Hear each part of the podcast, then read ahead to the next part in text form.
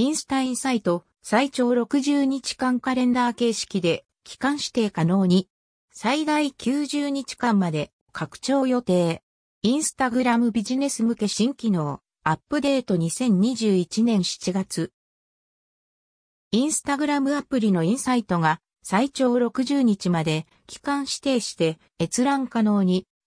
インスタインサイトがカレンダー形式で最大60日間指定して分析可能に。現在インスタアプリのインサイトにアクセスすると新機能としてインサイトにカスタム期間を設定できるようになりました。というツールチップが表示されます。カレンダー形式で期間を指定することでより長い期間のデータ分析が可能になりました。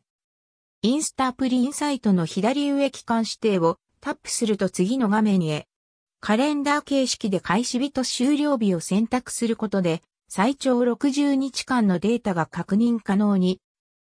指定した上で右上のアップデートボタンをタップすると、対象期間のデータが表示され分析可能に。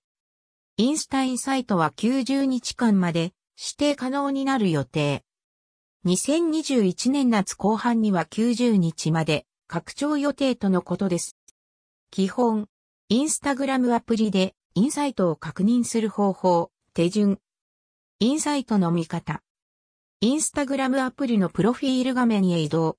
右上のハンバーガーメニュー3本線をタップ。メニューの中からインサイトをタップ。細かな最新情報はツイッターやポッドキャストのチェックを7月21日配信内でインスタインサイトのアップデートに関し触れてています。再生プレイヤー表示されない場合はこちらのリンクからどうぞ。